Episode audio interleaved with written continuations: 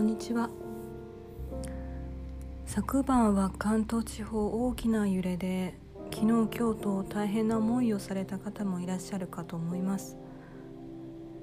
今日はゆっくりできる方はできるだけゆっくり過ごして、まあ、ゆっくりできない方は温かい飲み物でも飲んで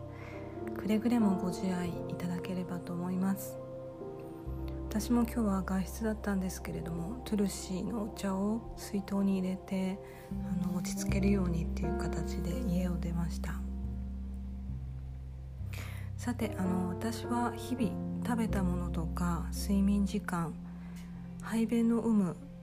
みたいなことをあのセルフケアの記録としてあの簡単に記録しています。レコーディングしています、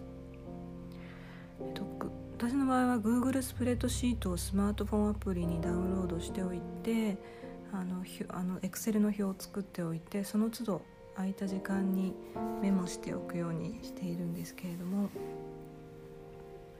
えー、このレコーディングの利点としては自分のライフスタイルが客観的に見れるっていうところになります。例えば結構食事に私気をつけてるつもりなのになんかお腹の調子が悪いなって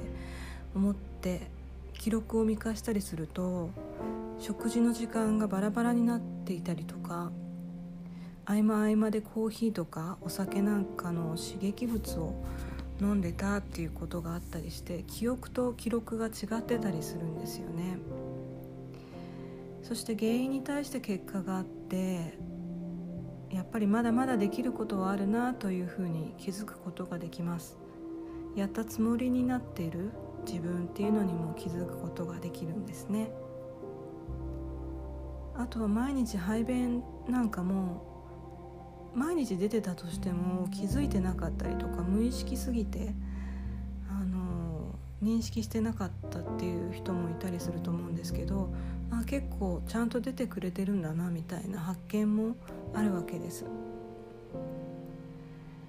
で自分のテーマみたいなことも見えてきて私に関して言うと今は